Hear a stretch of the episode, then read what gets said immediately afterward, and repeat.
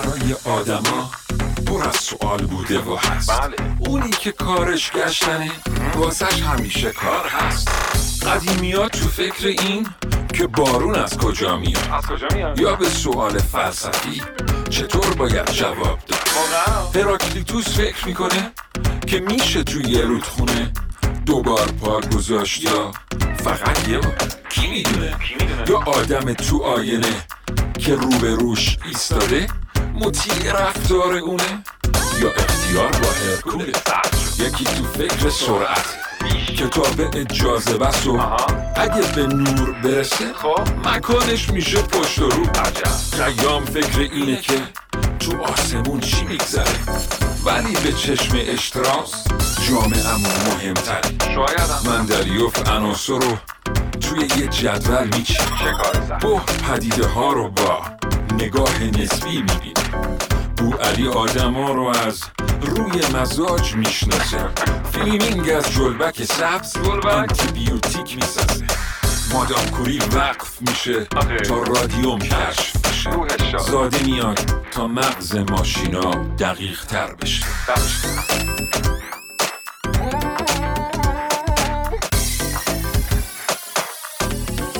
زربین همه ما قربانیان حسادت هستیم در برهی از زندگی هر یک از ما تحت تاثیر این رفتار قرار گرفتیم. اما واقعا حسادت چیه و چطور پدید میاد؟ چطور می‌تونه باعث رخ دادن حوادث و فجایع بشه و چگونه میشه باهاش مقابله کرد؟ با هم نگاهی خواهیم انداخت به حسادت به عنوان یک مفهوم جایگاه اون در آثار ادبی و اسطوره ها و کهن الگوهای ایرانی.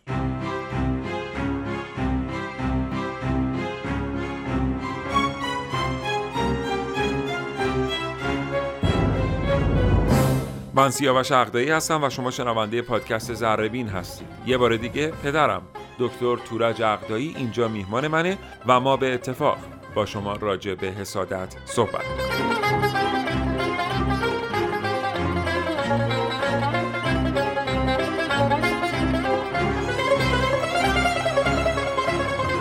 خب یه بار دیگه ما اینجا نشستیم به همراه دکتر تورج عقدایی چای بر خودمون ریختیم جای شما خالی و شیرینی داریم گز داریم گز اصفهان داریم. خلاصه خیلی جاتون خالی قراره بشونیم چند دقیقه با هم دیگه راجع به حسادت صحبت کنیم. حسادت که از زاویه های مختلف میشه بهش نگاه کرد میشه از نگاه جامعه شناس ها بهش نگاه کرد میشه از نگاه روانشناس ها بهش نگاه کرد.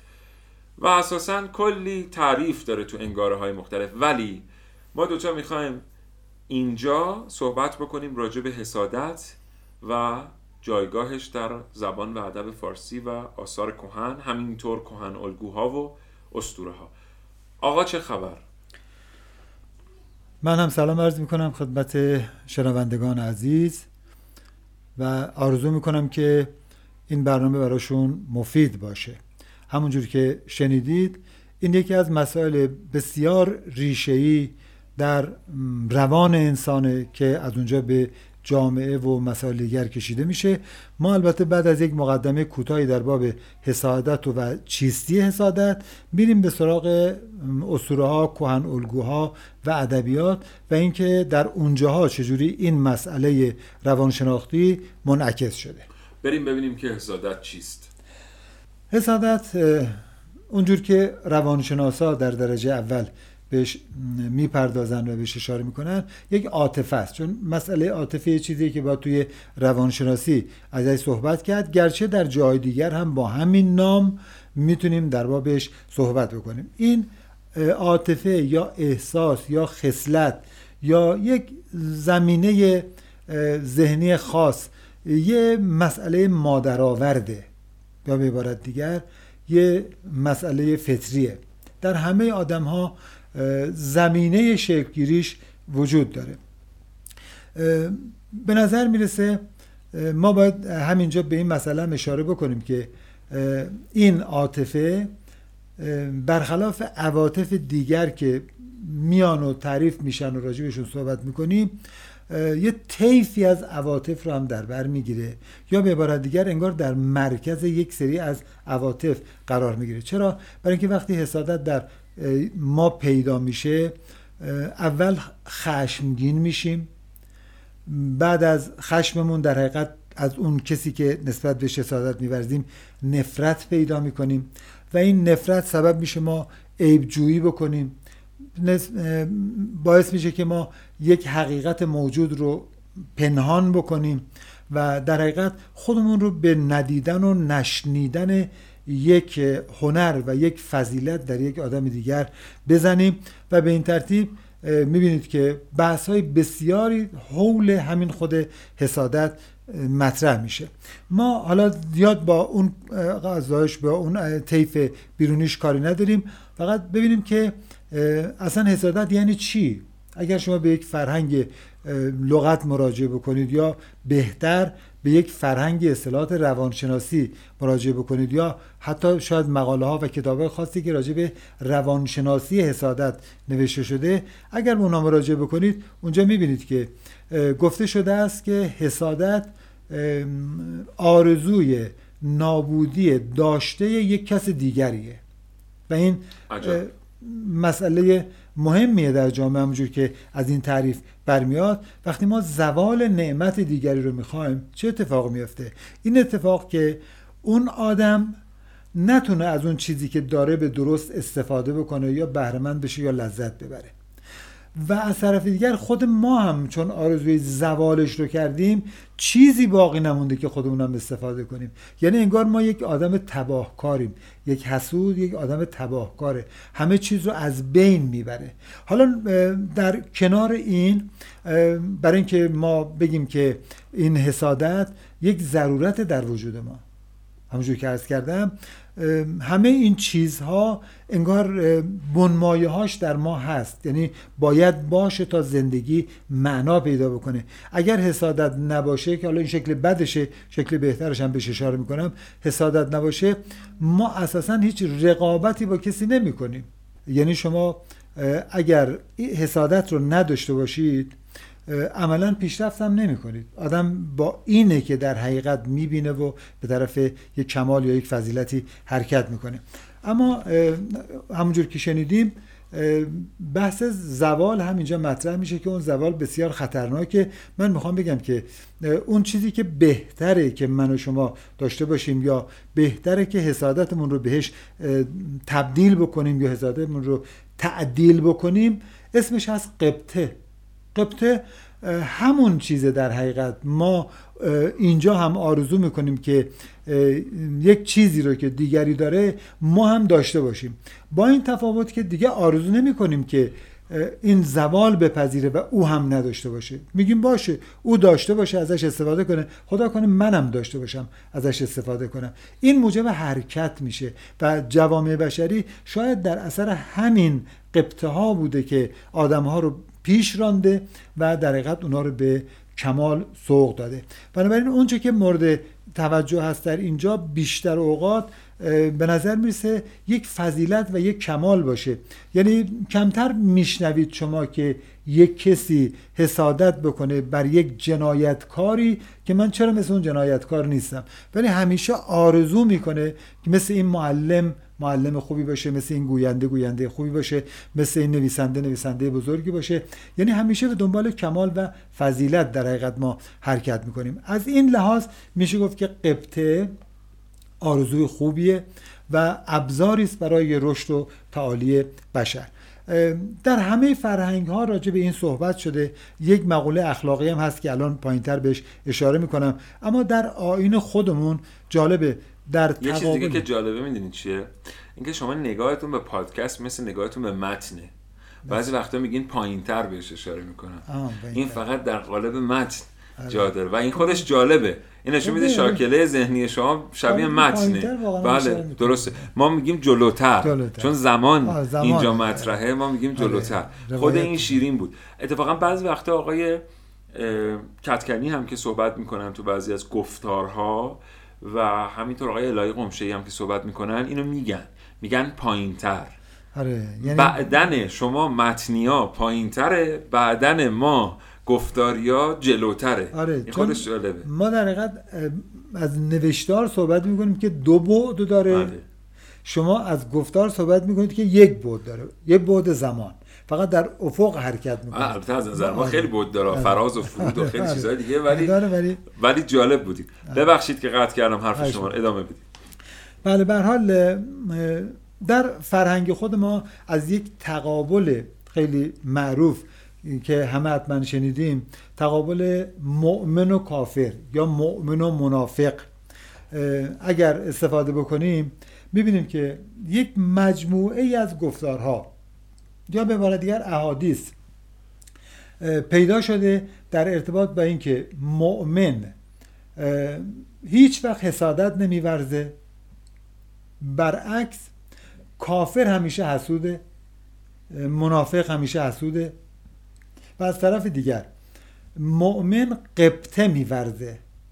می‌تونن کسانی که علاقمند هستن به احادیثی که پیرامون این قضایا وجود داره مراجعه بکنن و ببینن که در مجموع در آینی که ما درش زندگی می‌کنیم هم به این مسئله توجه شده و بسیار بسیار هم گفتارهای خوبی پیرامون رو شکل گرفته که امیدوارم مردم به عنوان یک مقوله اخلاقی ازش استفاده بکنن و حسادت رو کنار بذارن و جاش قبطه رو جایگزین بکنن.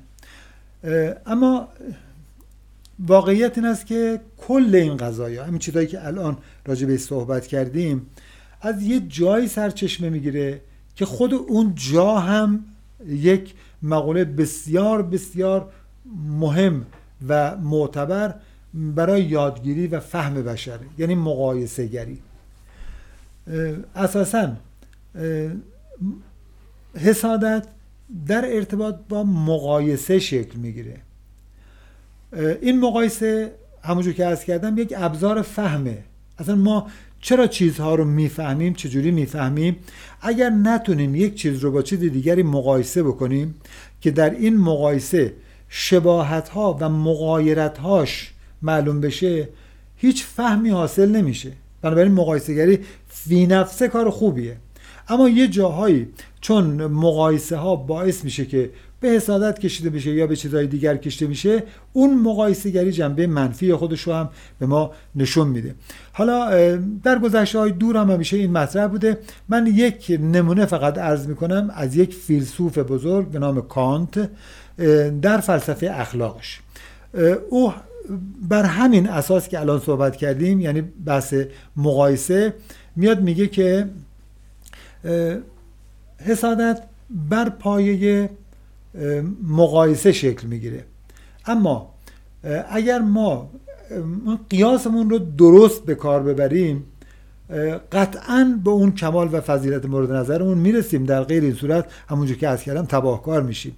یعنی چی؟ یعنی که به گفته او البته به گفته کانت. میگه که ما اگر بیایم خودمون رو به جای مقایسه کردن با دیگری با مفهوم کمال مقایسه بکنیم. به عبارت دیگر حالا به زبان ساده تر مثلا شما شاید بتونید بهتر از من هم توضیح بدید خود این چیزی که ما داریم راجع بهش صحبت می‌کنیم یک مفهوم مستاقهای متعددی هم داره. یعنی خودش یک امر کلیه به خود دوباره داره انقدر سخت میشه که ما هیچی نمی‌فهمیم. آره. منظور شما اینه که مثلا یه وقتی هست یه کسی خیلی معلم خوبیه آره. من به جای که خودم با این مقایسه کنم با یک مفهوم کمالی مقایسه می‌کنم که این هر چقدر معلم خوبی بشه هنوز تا رسیدن به اون مفهوم کمال جا داره درست. یه مفهومی که اسمشو گذاشتیم کمال چون خیلی دیگه خوبه آره. و دیگه هیچ کس به اون خوبی نیست من به جای اینکه خودم رو با اون مقایسه بکنم با آدم مقایسه با کنم آدم با اون. مقایسه کنم با اون مفهوم مقایسه آره. می‌کنم که خیلی بزرگه بنابراین همیشه راه خیلی زیادتر آره. و درازتری دارم من که طی بکنم و, و انگیزه هدف رسیدن. بزرگتری هم آره، دارم و انگیزه بزرگتر، رسید انگیزه رسیدن. بیشتری هم دارم آره همین مفهوم مساق مثلا فرض کنید شما می‌تونید بگی عشق همه مردم راجع بهش صحبت می‌کنن عشق اگر یک مفهوم بگیرید هر یک از عاشقها یک مساقش به حساب میاد بله این هم تقریبا مثل همونه در مثلا یه. وقتی هست که یکی مثل حافظ در پی عشق یه کس دیگری ممکنه که مجنون و آره. اصلا شعر مرجع قرار شعر- بده. حافظ شاعر شعر یک مفهومه. حافظ شاعر سعدی شاعر مولوی شاعر این شاعر اون شاعر و خیلی کسان دیگر. اینا مستاقهای همون مفهوم کلی شعر به حساب در حال اگر ما خودمون رو با اون مفهوم مقایسه بکنیم همونجور که گفته شد ما انگیزه بهتری برای اصلاح خودمون از نقص به کمال پیدا می‌کنیم و عملا میریم به طرف اون کمال. ولی اگر بیایم خودمون رو با دیگری مقایسه بکنیم چه اتفاقی میافته؟ حالا یا ما می‌تونیم به اون دیگری برسیم به یک اعتباری یا نمی‌تونیم برسیم. اگر ما بتونیم به اون برسیم و کاری هم باش نداشته باشیم خب خوبه. ولی اگر نتونیم بهش برسیم ممکنه این فکر شیطانی در ما پیدا بشه که حتی اون آدم رو نابود بکنیم. بله. حتی اون مفهوم رو اونجا از بین ببریم که او هم نداشته باشه. بنابراین بهترین کار اینه که ما به جای مقایسه خودمون با دیگری خودمون رو با یه چیز یک مطلوب بهتر. مثل همین کمال که ارز کردم مثل یه فضیلت مثل راستگویی مثل صدق. با اونا مقایسه بکنیم و سعی بکنیم که تو این مسیر حرکت بکنیم و به این ترتیب ما نه تنها آسیبی به کسی نمی‌زنیم بلکه انگیزه حرکت رو از یک طرف در خودمون به وجود میاریم که به اون برسیم و اون آدم هم که نه ایستاده که ما بهش برسیم اونم حرکت می‌کنه. بنابراین یک حرکت دائمی برای رفتن از نقص به کمال پیدا میشه و این چیز خوبیه که همه جوامع بشری دنبالش هستن. ولی اگر ما اومدیم و خواستیم اون آدم رو نابود بکنیم چه اتفاق میفته ببینید مسئله سعادت که خیلی راجبه صحبت میشه. من و شما هم خیلی علاقمندیم که سعادتمند بشیم. همه مردم دنیا چنین هستن. اما می‌دونیم که سعادت هر یک از ما در گرو سعادتمند شدن دیگریه. یعنی اصلا سعادت یک پیده اجتماعیه. تو جامعه فقط شکل می‌گیره. یعنی اگر بغل دستی من سعادتمند نشه من هرگز روی سعادت نخواهم دید. یعنی اگر فرض بکنید اون آدم اونقدر فقیر بمونه که به من حسادت بکنه بی تردید یک روز منو از پا در میاره پس بهتره که ما راهی رو پیش بگیریم که عملا بریم به سراغ یک مطلوبی که هممون رو به حرکت واداره بله. نه فقط ما رو در حال حالا خب، ما بخش بعدی که در موردش صحبت می‌کنیم احتمالا موضوع اینه که چطور حسادت می‌تونه حادثه بیافرینه آره اصلا حالا اینو هم بگیم که ببینید چون بحث ضرورتش پیش اومد که در وجود همه ما هست یعنی بالقوه در همه ما حسادت وجود داره. کی بالفعلش می‌کنه؟ این مهمه. کی بالفعلش می‌کنه؟ می‌خوام یه بحث کوچولی هم راجع به این بکنیم. ببینید اول تو خانواده پدر و مادرها. یا بچه های خودشون رو با هم مقایسه می‌کنن یا اگر نه نه یک بچهشون رو با بچه دیگری همسایهشون اقوامشون بله. مقایسه می‌کنن اگر پدر مادر خردمندانه رفتار بکنن فرزند خودشون رو برای کار خوبی که انجام داده بدون مقایسه ستایش می‌کنن و تشویقش می‌کنن یا اگر کار بدی انجام داده باز هم بدون مقایسه تنبیهش می‌کنن توبیخش می‌کنن. این خیلی خوبه. ولی اگر با دیگری مقایسه بشه شک نکنید که این بچه از اون آدم یک کینه به دل می‌گیره. اول ازش متنفر میشه. بعد یواش یواش فکر می‌کنه که چجوری اینو از میدون به در بکنه که این زمینه مقایسه از بین بله. بره. حالا همین رو شما ببر توی بود بزرگتری از خانه به مدرسه. بسیاری از معلمان چنین کاری می‌کنند ندانسته و در حقیقت فاجعه میآفرند تو دانشگاه همچنین چیزی می‌تونه اتفاق بیفته. تو جامعه تو محیط کارها الان شما خودتون فرض تو محیط کارتون می‌بینید که بعضی از آدم ها نسبت به بعضی از آدم های دیگر حسادت میورزند. بخوان جای او رو بگیرن. اما چون نمی‌تونن جاش رو بگیرن یعنی اون فضیلت درشون نیست اون کمال رو ندارن همیشه زیرابزنی وجود داره و به این شکلی در حقیقت می‌خوان اون آدم رو از دور خارج بکنن. و این چیزی که ما هر روز در اطراف خودمون داریم مشاهدهش می‌کنیم بله. و باید به شکلی از بین ببریم. و ازش رنج می‌بریم. رنج می‌بریم.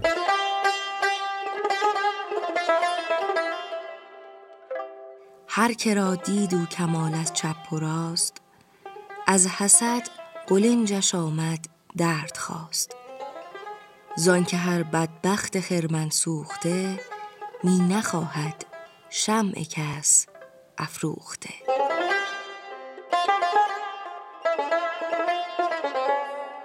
مولانا به عنوان یکی از بزرگترین ادیبان عالم زبان فارسی درباره مفهوم حسد اشعار زیادی سروده. او حسادت رو رنج فردی می‌دونه که بیش از این که به درون خودش بپردازه به بیرون توجه می‌کنه و از خودسازی دست برداشته. شاید بتونیم بیشترین اشعار درباره مفهوم حسد رو در آثار مولانا پیدا کنیم. یکی از داستانهایی که حسادت در اون پررنگ و برجسته است داستان بیان حسد وزیر در دفتر اول مصنوی معنویه آن وزیرک از حسد بودش نژاد تا به باطل گوش و بینی باد داد. بر امید آنکه از نیش حسد زهر او در جان مسکینان رسد هر کسی کو از حسد بینی کند خیشتن بی گوش و بی بینی کند. در این داستان مولانا قصد داره بگه حسادت ما رو از حقیقت دور می‌کنه و شامه حقیقت جوی ما رو کور. او معتقده اگر ما می‌خواهیم همیشه راه درستی رو انتخاب کنیم باید با نفسی که حسد در اون جایی نداره جلو بریم و زندگی کنیم.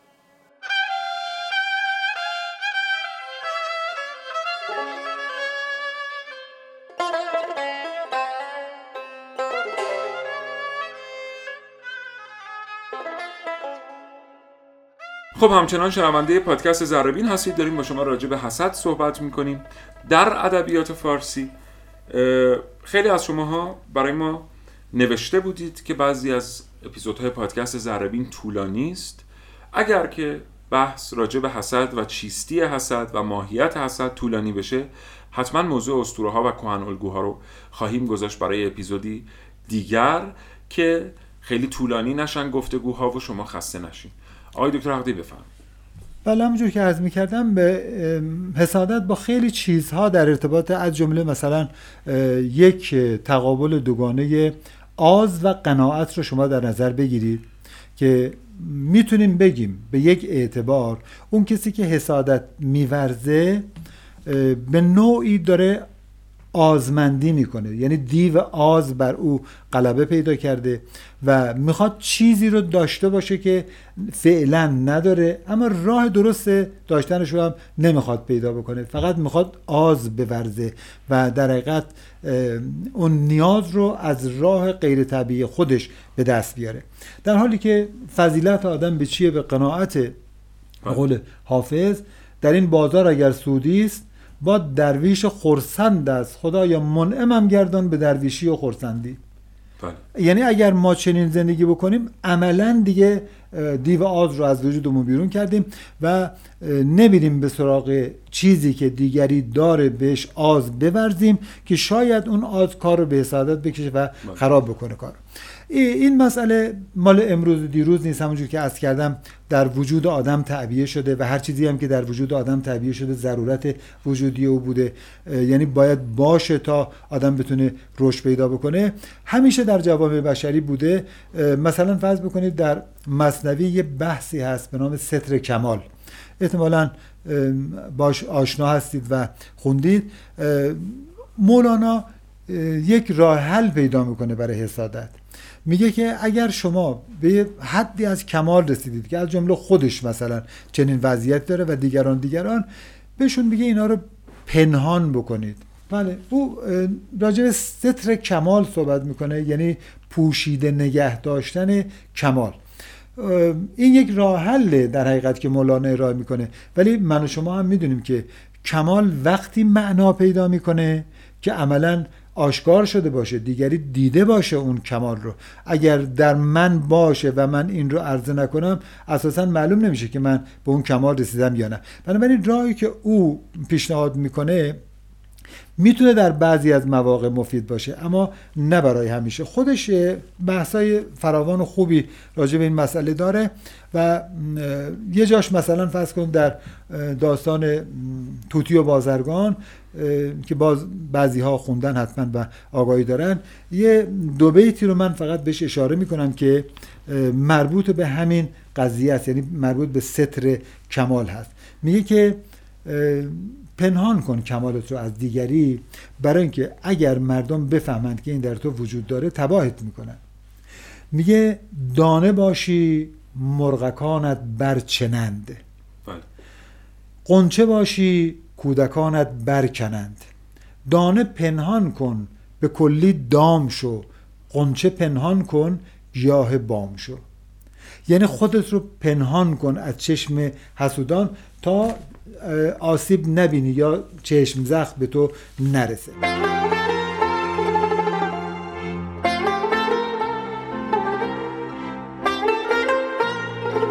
زربین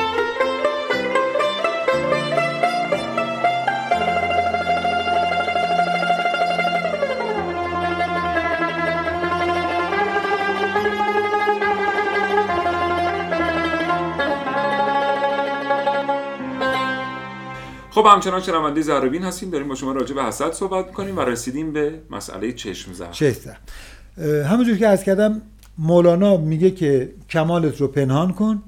برای اینکه در غیر این صورت چشمت می‌زنن به تعبیر امروزی خودمون. حالا ممکنه من و شما فکر کنیم که این خرافات چشم زدن ولی ممکنه با خرافات هم آمیخته شده باشه. اما هم همش یا کلیتش خرافات نیست. در دین اسلام پیامبر اکرم هم به این مسئله اشاره کرده و گفته است که اه، العین حق یعنی چشم زخم حقیقت داره. حدیثه. یعنی پیامبر اسلام هم قبول داشته این رو و در حقیقت خودش هم تجربه کرده بوده و در قرآن هم شما در سوره قلم هم و انیکاد رو دارید حالا اشاره بله. می‌کنم که اونم یکی از راه های دفع چشم زخم به حساب اومده بله بنابراین این هست حالا اگر تو اسطوره ها کسی علاقمند بله. باشه بره میرچا ایلیاده اسطوره شناس بزرگ میگه که این حسادت در حقیقت یک مقوله جهانیه نه مال یک فرهنگ خاص. و درسته از این جهت که همونجور که عرض کردم این یک خاصیت آدمه. آدم دیگه نه آدم مسلمان نه آدم مسیحی نه آدم یهودی نه سیاپوس نه سفیدپوست و اینا. آدم به طور کلی چون در آدم هست بنابراین اینها در هر کجای عالم وجود داشته و به طریقی خودش رو به مردم نشون داده ما تو فرهنگ خودمون حالا مثلا اگر کسی باز علاقمند بشه از اینجا بخواد به سراغ مسئله علمیش هم بره چه- به هیپنوتیزم اشاره بکنم. فقط اشاره بله. بکنیم. ببینید هیپنوتیزم به هر حال یک خاصیتی در چشم که یک نیروه و می‌تونه خیلی کارها انجام بده. حتی با هیپنوتیزم بیماران رو بیهوش می‌کنن میخوابونن و عملشون می‌کنن. بنابراین این قدرت وجود داره. حالا با توجه به این چشم می‌تونه این نیرو رو داشته باشه. در دوره جاهلی ما در حقیقت داریم مواردی رو که بعضی از توایف تو بله همجور که از کردم ایلیادم میگه که این یک پدیده جهانی اه، به همه جا قابل مطالعه و مشاهده. اه، تو فرنگ خودمون اگر مثلا فرض بکنید فرنگ معین حالا فرنگ های مشابهش مراجعه بکنید نشانه های از این هست و اگر به نشانه ها اعتقاد داشته باشیم که نشانه ها به عنوان یک ابزاری برای انتقال آدم به یک معنایی در بیرون از خودشون اینا نشون دهنده این است که اینا تو فرهنگ ها وجود داره. ما تو فرهنگمون چشم زخم داریم. چشم زخم زدن داریم چشم زخم دیدن داریم. ارزم بزرگ شما نظر زدن داریم نظر دیدن داریم نظر قربانی داریم و بسیار چیزهای دیگر. اینا همه نشون دهنده این است که مردم با اینا زندگی کردن. بله. جزی از فرهنگ مردم بوده. هر جای دنیا هم برید مطمئنا یک چنین چیزهایی به حال وجود داره. حالا وقتی که اینها وجود داره همیشه هر چیزی با تقابل شناخته میشه. مردم می‌دیدن که یک آدمایی هستن که چشم می‌زنن. یعنی واقعا چشمشون شور هست. و این اعتقاد هم قبلا وجود داشته. الان تو فرهنگ ما می‌بینید که مردم هم به خودشون هم به ماشینشون هم به خونه هاشون یه چیزی به نام دفع چشم زخم آویزون می‌کنن و معتقدن که این واقعا چشم شور رو دفع می‌کنه. حالا اگر هم دفع نمی‌کنه دست کم یک تاثیر روانی داره. یعنی خودشون احساس آرامش می‌کنن. و همین چیزها رو مثل فرض کنید نظر قربانی چی بوده؟ چشم یک گوسفندی بوده که قربانی شده بوده میذاشتن خشک می‌شده و این رو در یک قابی از طلا یا نقره یا یک پارچه میپیچیدن و به نوزاد مخصوصا آویزون می‌کردن که این چشم نخوره و زنده باقی بمونه. حالا شما می‌تونید این تصور بکنید که ببین پدر مادر واقعا دست و دلشون مینرزیده وقتی بچه دار می‌شدن که بله. مبادا این بچه بمیره. بنابراین این رو به عنوان یک راهی برای باقی ماندن اون بچه ازش استفاده می‌کرد. یعنی یک پدیده فرهنگی بله. و اجتماعی در مورد که ونیکات که حافظ هم بله. خیلی ما عاشران گره از زلف یار باز کنید. شبی خوش است. بدین قصه اش دراز کنید حضور خلوت انس است و دوستان جمعند و ان یکاد بخوانید و در فراز کنید. بله. اینم نه در شعر حافظ در فرهنگ ما همونجور که می‌دونید یک ابزار دفع چشم شوره. بله. یعنی اون مخواسته اون محفل چشم نخوره و در حقیقت این و این یکاد رو میخونده که مربوط به سوره قلمه و آیه 51 دیگه ارزم بزرگ شما این مسئله رو هم بگیم که این رو اگر به عنوان یک بیماری بهش نگاه بکنیم این حسادت رو. خب الان پس موضوع شش وقت تموم شد. نه همین دنبالش رو میگم که در حقیقت تمام می‌کنم بحث رو. نه موضوع چشم زخم همچنان. دنباله اونه در بله بفرمایید بله، یعنی اینکه چشم می‌زنن و یه کسی چشم می‌خوره و حسادت ورزیده میشه به اون اون آدمی که حسوده در حقیقت بیماره. در غیر صورت این کار نمی‌کرد. یک بیمار روحی روانیه در حقیقت. سعدی نکته جالبی داره و میگه که این بیماری درمان نداره. یعنی اگر نگیم به شکل بدبینانه به مسئله نگاه کرده دست کم می‌تونیم بگیم که بسیار دشوار باهاش آدم مبارزه بکنه و اون رو از وجود خودش بیرون بکنه.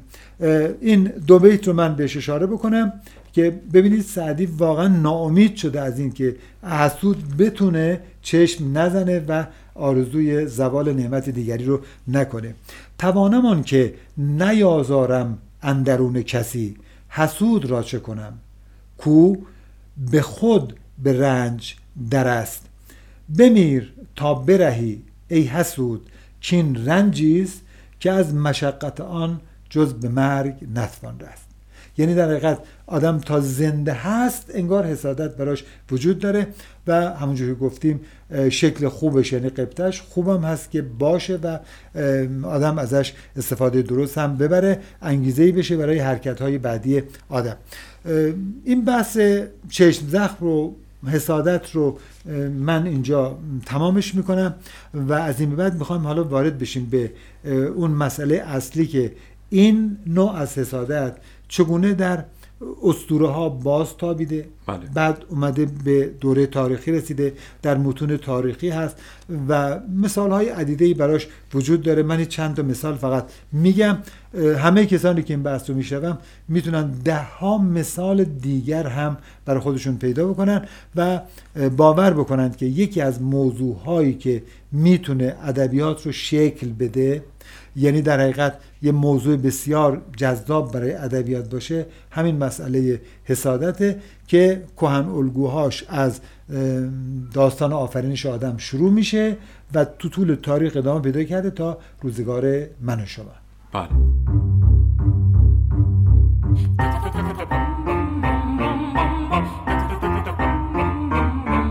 زربین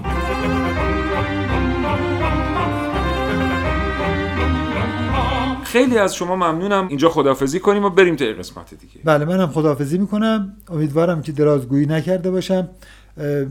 بحث البته بسیار مفصله من در حد خودم کوتاهش می‌کنم بحث جلسه بعدیمون رو متوقف یا متمرکز می‌کنم بر مسئله حضور حسادت در کهن الگوها و داستانهایی که هم استوری هستند و هم به دوره تاریخی می‌رسن و اشخاص بسیاری رو ما می‌تونیم مثال بزنیم که محسود بله. واقع شدن و همین حسادت کار دستشون داد و عمرشون رو شما دادن.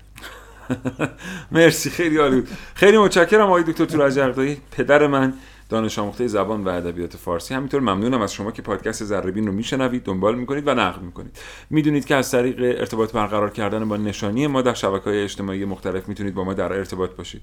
در تمامی این شبکه های اجتماعی نشانی ما هست زربینکست.ir اگر علاقمند هستید برای ما نامه بنویسید. می‌تونید نامه ها رو ارسال کنید به پست الکترونیک ما به نشانی pr@zarrebin.cast.ir بشنوید ذربین رو و شنیدنش رو به دیگران هم توصیه کنید. دوباره با یک اپیزود دیگر برخواهیم گشت. هر کجا که هستید شاد و تندرست باشید. خدا نگهدار. خدا نگهدار.